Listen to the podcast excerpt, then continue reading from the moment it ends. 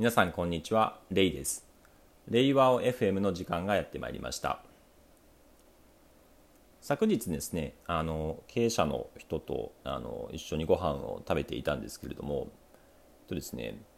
あの結構みんなあの運動とか、えー、食事とかそういうのに気を使っていてやっぱりその経営者である限りはその体が資本っていうところでもあるのでみんなそういう運動とか食事に気を使ってるんだなっていうふうに、えー、感心したんですけれどもすごいなと思うのがその朝起きてそのランニングをしているんですよね。でよくこの寒い冬の冬というかねこの冬の時期にランニングできるなっていうふうに感じていてその、まあ、僕の方もですね朝こう起きてベランダでこう、まあ、外の空気を吸ったり太陽の光を浴びようとするんですけども朝早いっていうのもあるんですけどもめちゃくちゃ寒くて。で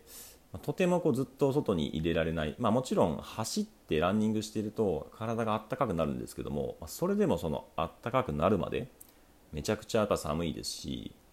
でそのランニングしてる人も言ってたんですけども、まあ、手がめちゃくちゃ寒いと。もう痛くなるみたいな形で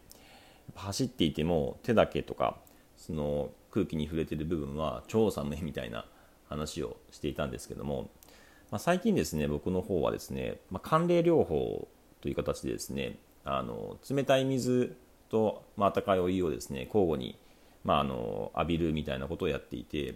まあ、その中でですねあの冷たい水を浴びた時に、まあ、ヒヤッとするんですけれどもなんかその後外気に触れて、まあ、徐々に体温が下がっていくっていうそういう状態がめっちゃ気持ちいいみたいな風にまあ思うようにするっていう、まあ、トレーニングみたいなものをしていると、まあ、だんだんですね朝とか外に出て寒いって思ってなんかびっくりしてこうなんていうんですかね不安恐怖恐れみたいなものをこう感じながら寒いって口走るのではなくてなんか安心安全安堵安らぎ癒しみたいなそういう感覚を思い出しながら気持ちいいみたいな風に、まあ、自分で叫ぶ。なので寒いイコール気持ちいい。冷たいイコール気持ちいい。みたいなあの思い込みみたいなものをちょっと寒冷療法の中で訓練していると、まあ、だんだんだんだんこう寒いっていうところがですねなんか落ち着くようになってきて、まあ、結果としてですねあの血管が収縮 したりとかすることなくですねリラックスできるような、まあ、状態がちょっと作り出せているのかなみたいな形で、えー、最近やっている次第です。本日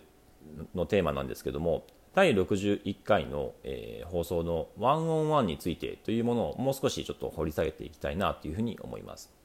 まあ、ワンオンワンですね。このワンオンワンというのは、まあ、要するに面談なんで別にその英語で言い換える必要も全くないんですけども、まあ、第61回の放送でも話したように耳の中ではですねあのワンオンワンはしない そのワンオンワンはしないというか正確に言うとワンオンワンでそのピープルマネジメントの担当の人が提供するサービスというものを、まあ、あの細かく細分化してでそれぞれの中で不要なものはなくしで専門家チームが行うものは専門家チームに委ねで、えー、みんなが分担するものはみんなで分担して相互に例えばピアレビュー的なものをやっていこうみたいな、まあ、そういう方針で行っているんですけれども特にこのピープルマネジメントの中で、まあ、いわゆるそのフィードバックというものはあの前回の放送でもフィードバックとフィードフォワードの大事っていうところでお話ししたようにあのピアフィードバックっていう形でこれは全員がですねあのリアルタイムで行っていくリアルタイムピアフィードバックっていう世の中の流れになっていくのかなとは思っていて、まあ、それらを支援するようなですね社内システムというものも作ってですねフィードバックを今広めているところなんですけれどももう一つですね、あの、ピープルマネジメントの担当の人が担っていた、特にワンオンワンで、えー、実際に、えー、価値て価値を提供していた、そういったこう、職務内容っていうのがやはりあるなっていうふうに感じています。その一つが、メンタリングなんですね。まあ、メンタリング、あるいはメンターとの役割っていうものに関しては、メンターというものをいろんな定義があるんですけれども、えー、私が定義する役割は、えー、メンえー、メンタル、まあ、モデルですね。メンタルモデルという形で、え、定義してるんですけども、まずメンタルモデルはその物事の見方とか捉え方の中でもよりまあ本質的なもの原理原則に近いものっていうところをメンタルモデルっていうふうに、え、捉えています例えばあの有名な、え、考え方として成長マインドセットグロースマインドセットというものがあります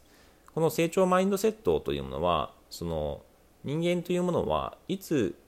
からでも、まあ、その成長できるというそういう考えや物事の見方捉え方ですね。実際にこれはですねあの脳科学的にも脳の可塑性という形で、まあ、その脳の神経細胞ですねっていうものはですねあのまあ年を取ってもですねあの新たにこう作られるっていうものがあるので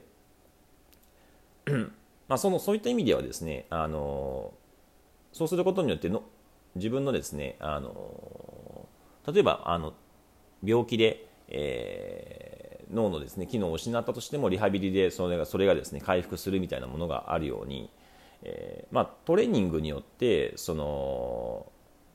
神経細胞の結びつきっていうものはですね、まあ、あの再結合してですね新しい、えー、また元の機能をですね取り戻したり新しい機能をですね作ることができるんですね、まあ、そういったその脳科学的な観点でもそうなんですけども、まあ、そういう理解をそもそもする。自分というものはいつになっても成長できるんだ。いつになっても学習できるんだっていう物事の見方捉え方をした人とそうではなくて自分っていうのあの大人になってしまうとそのもう新しいその学習っていうのはできないっていうふうにその思ってしまう。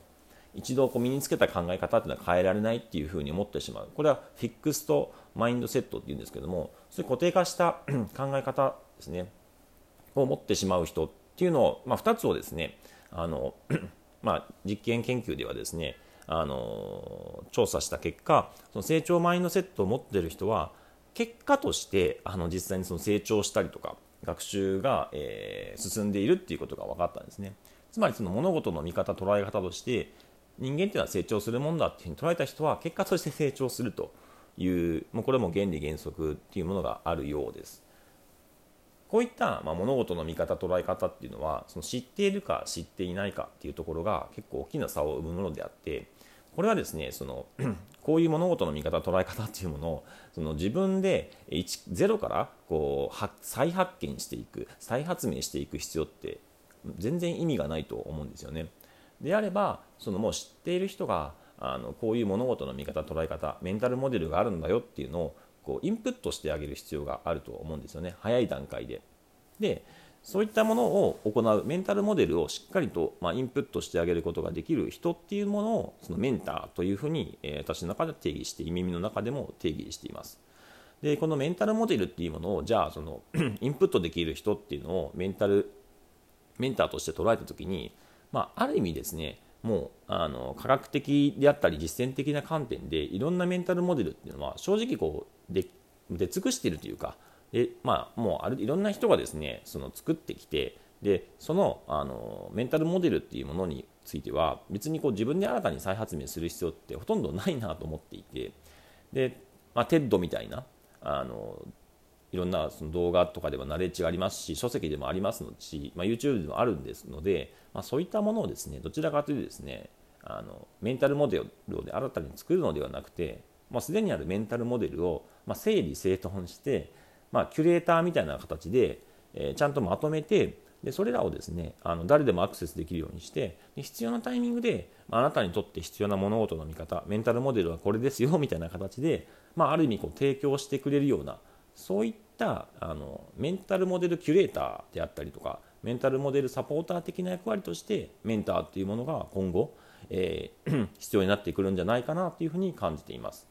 まあ、実際に意味ではですねそういった、えー、TED の中からえー、これは学ぶべき、これはインプットしておくべきメンタルモデルというものをですね整理してですね、まあ、ウィキですね、コンフルエンスの方に、ウィキの方にまとめてまあ置いているんですけども、まあ、実際のところそれをまああの頻繁に見る人はいないんですけども、まあ、時折こういったメンタルモデルがあるよっていうことを、いわゆるメンターの人が提供していけるような、まあ、そういったですね仕組みっていうところを作っていけると、まあ、そのメンタルモデルの再発明っていうことをすることなく適切なタイミングでその人にメンタルモデルっていうところを提示することもできるので、まあ、これがですね、えー、いわゆるそのピープルマネジメント担当の人に、まあ、過去、えー、求められていた役割かなというふうに思っています。で旧来のマネジメント担当の人っていうのはそういったメンタルモデルに関してはなんか自分なりの考え方いや絶対仕事っていうのはねこういうふうに、えー、やるべきなんだみたいな形でなんか自分なりのやり方っていうものを押し付けていた部分もあるのかなというふうに感じていますそういった部分はですねもういろんなですねあの集合値であったりとか科学的な観点でですね こういう考え方こういう物事の捉え方がいいっていうのはもう出来上がってきてるので、まあ、正直ですね自分なりのなんかやり方っていうものを押し付けるっていうのは、まあ、ありがた迷惑かなっていうふうに感じています。なのでですねもうあんまりそう無理してですね自分で再発明して、えー、自分のやり方はこうだみたいな感じで、まあ、徒弟制度ではないですけども、えー、先輩が後輩にこうなんか教え込むみたいなそういうメンターっていうのはもういらないんじゃないかなっていうふうに正直感じていてあくまでですね世の中の英知としてのメンタルモデルっていうところがもう整理整頓してまとまっていて自分はこれこれがいいと思うよ。自分はこれに共感しますよ。自分はこれを実践してし,、ま、していますよというものをですね、まあ、コメントみたいな形でですねあの自分なりの情報を付け加えた上でこのメンタルモデルいいよっていうふうにお勧めする。それを選択するかどうか本人次第。そういったですね関係性っていうところをそのメンターとメンティーっていうところを作り上げていくっていうのが、まあ、今後のそのワンオンワンで果たしていた、えー、メンタリングの重要な、えー、役割というかですね捉え方、えー、実施の仕方の変遷かなというふうに、えー、捉えております。本日はですね、えー、ワンオンワンの中で、えー、果たしていた、まあ、メンタリングについてのお話でした。